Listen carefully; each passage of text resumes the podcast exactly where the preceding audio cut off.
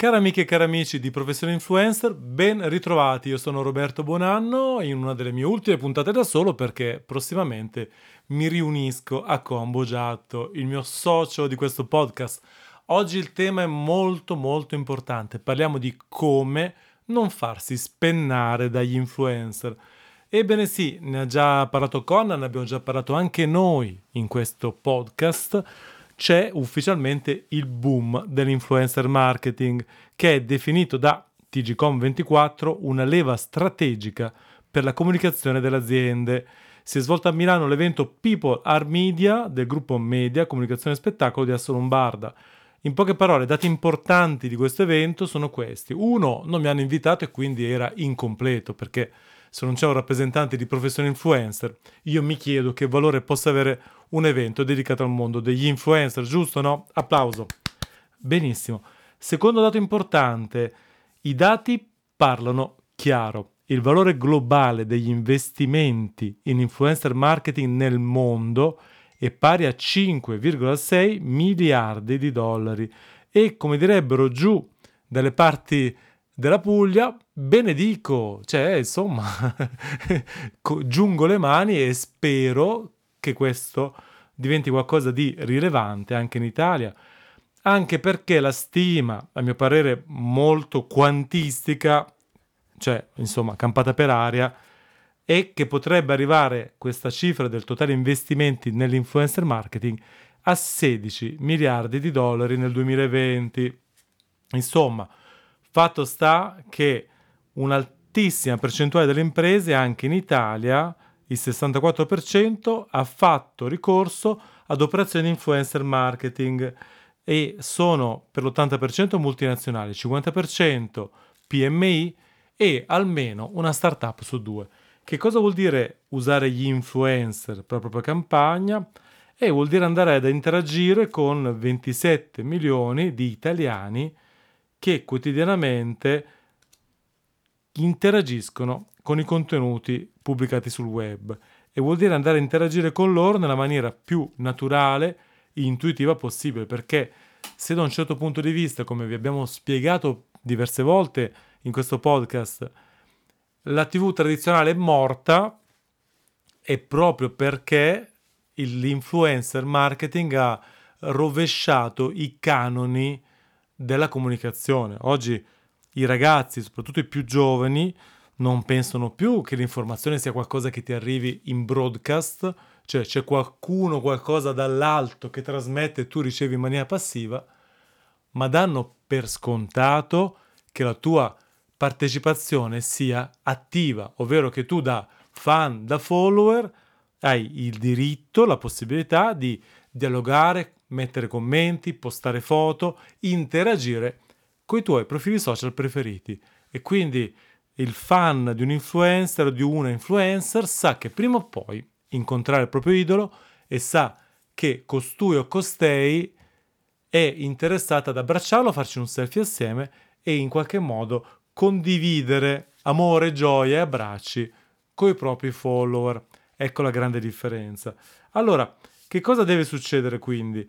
Le aziende sono interessate, sono pronte, ci sono tanti soldi sul tavolo, soprattutto da parte delle sedi locali, delle multinazionali, che ovviamente ricevono direttive dall'estero ben precise, quindi anche se magari il management locale è un po' più retro, no? Per non dire ottuso, perché oggi insomma non ci vuole una scienza per vedere che ci sono ben altri risultati nell'andare a lavorare con influencer e in generale con campagne web ben fatte piuttosto che con i mezzi tradizionali come carta stampata e TV, e a mio malgrado devo dire anche la radio, che comunque per quanto si sia molto rimodernato ultimamente è sempre un mezzo vecchio.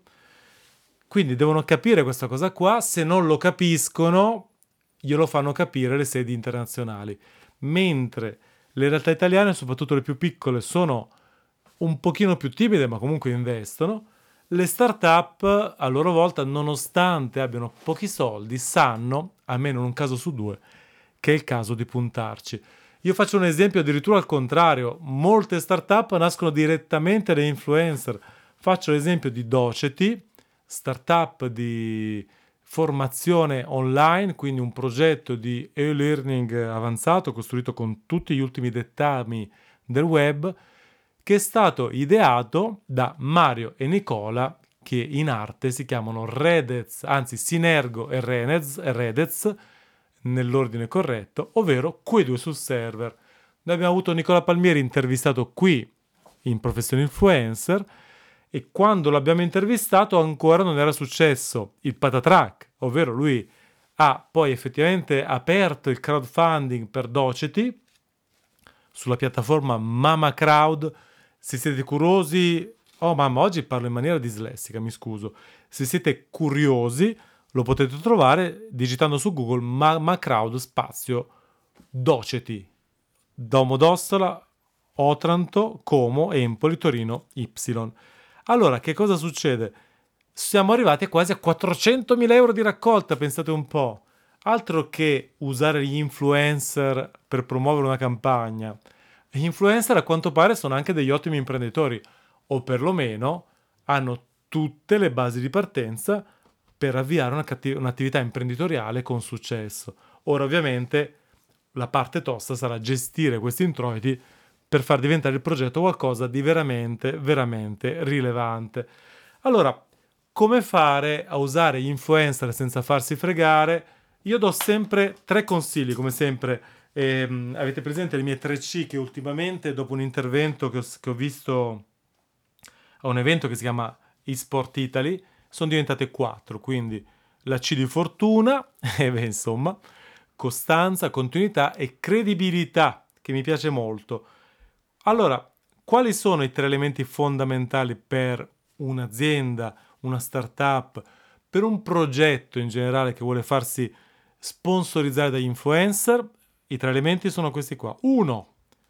Stabilire il target, ovvero io ho un progetto che fa una certa tipologia di prodotto o servizio, benissimo, devo sapere esattamente qual è il mio target, quali sono esattamente i personaggi che accedono al mio prodotto o servizio nella mia ottica, quindi fascia d'età, sesso, disposizione geografica, fascia di reddito, titolo di studio.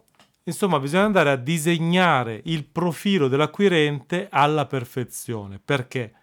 Perché una volta che l'avrete fatto, potrete fare il match, quindi far combaciare il profilo del pubblico di un influencer con il vostro. Come si fa a non essere fregati dagli influencer? Innanzitutto dovete sapere che ci sono influencer e agenzie a cui interessa fare soldi, punto e basta. Devo dirlo, mi spiace. E quindi fanno... le attività da una botta e via, ti fanno pagare, ma non gli importa niente se ti danno un risultato. Ovviamente io sconsiglio altamente questa pratica. Quindi abbiamo il terzo consiglio già pronto, e lo metto da parte e me lo segno perché sennò lo dimentico. Ma primo consiglio, andate da un influencer direttamente del vostro settore specifico, o che riteniate abbia un target di pubblico simile a quello che avete dipinto del vostro cliente ideale, oppure andate da un'agenzia e dite: ragazzi, o caro influencer, io cerco un pubblico di maschi prevalentemente da 18 a 25 anni, possibilmente laureandi o laureati, con una fascia di reddito da primo lavoro medio-bassa, disposti a fare acquisti senza problemi per pochi euro, no? Immaginiamoci, io vendo per esempio gadget, faccio i Funko Pop del Trono di Spade. Allora voglio persone che siano appassionate di una certa cultura pop, nerd, eccetera, eccetera, e possono spendere 25-30 euro senza esageratamente pensarci, senza andare al commercialista a chiedere: me le posso permettere 2 statuette? Quindi 1. Stabilire il target e scegliere gli influencer solo in base al target e non in base agli iscritti, non in base alle visualizzazioni, eccetera, eccetera. Solo in base al target, perché magari scoprirete, soprattutto per chi ha prodotti molto di nicchia, che andare a far pubblicità sui canali di youtuber con 4 milioni di iscritti e pagando 20, 30, 50 mila euro corrisponderà a soldi buttati nel gabinetto, ok? E siccome i soldi costano, so che è sgrammaticato, ma a me piace dire così, dovete investirli bene. Quindi magari è meglio un influencer o 2 influencer o 10 nano influencer da 1000 iscritti / 1000 follower che però sono perfettamente in target e comunicano sul vostro target. Allora, secondo punto, se non conoscete nessuno, chiedete. Chiedete ad altre aziende, chiedete ad amici, chiedete a colleghi, chiedete informazioni, informatevi con il passaparola e cercate testimonianze di colleghi imprenditori che abbiano fatto già l'esperienza nel mondo influencer e non siano stati scottati, e di conseguenza dite: guarda, mi dai il contatto di questa agenzia che ti ha seguito? Ecco, che sarà ovviamente una super agenzia come la mia, Tom's Hardware Network, chiaramente. Beh, a parte gli scherzi. Quindi 2, chiedete passaparola. Allo stesso modo, punto 3, guardate voi i canali degli influencer bene, guardate i profili social. Perché?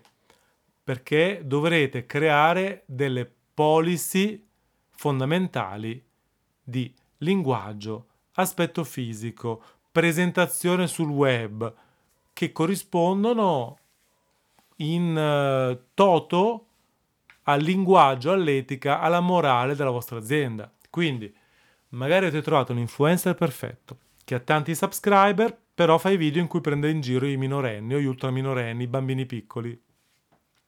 Ma in altri video è un perfetto rappresentante, comunica il target che piace a voi, ok? Cosa fate? Una bella scelta. Se l'etica e la policy etica della vostra azienda è solo contenuti ultra fair, cioè rispettosi, con quell'influencer non si lavora. Quindi l'influencer deve parlare al target, ma deve parlare anche a te come imprenditore o imprenditrice, a te come direttrice o direttore marketing, a te come account, a te, insomma, ci siamo capiti, dai. E ti deve piacere, non deve stridere, non deve esserci una dissonanza, non deve esserci non deve esserci antipatia. L'influencer deve piacerti, e siccome tu sei l'unico o l'unica che conosce veramente bene il tuo prodotto o servizio, se l'influencer non piace a te, io ti assicuro non piacerà neanche ai tuoi acquirenti. Quindi ovviamente se tu hai 69 anni e produci prodotti per bambini piccoli, ciò comporterà che devi entrare nei panni del tuo pubblico, applicando però la tara dei tuoi gusti personali, soprattutto in termini di comunicazione, linguaggio, pulizia del linguaggio, qualità del linguaggio, ok? Io per esempio non mi farei mai rappresentare da un influencer palesemente sgrammaticato, incolto, volgare, mai e poi mai uno che sia blasfemo, e mai in vita mia con qualcuno che abbia avuto in passato o che magari in maniera gagliarda e fiera reitera ogni giorno spiacevoli frasi, parole legate a discriminazione di sesso, razza, religione, genere, preferenze di ogni tipo, di quelle intime, ecco. Quindi guardate bene, 3 regole basi. Innanzitutto sappiate identificare il vostro target. Secondo, passaparola. Terzo, ma voi questi influencer vi piace? Vi piacciono? Se non vi piacciono, non date neanche un centesimo. Poi continueremo con queste regole più avanti, però questo è il primo video della sezione speciale come usare influencer senza farsi fregare, che diventerà un libro, ve lo anticipo, prima o poi, entro il 2045. Io vi ringrazio per l'attenzione data e ci risentiamo al più presto, molto probabilmente in compagnia del grande Con. Per quanto mi riguarda è tutto, a risentirci alla prossima puntata.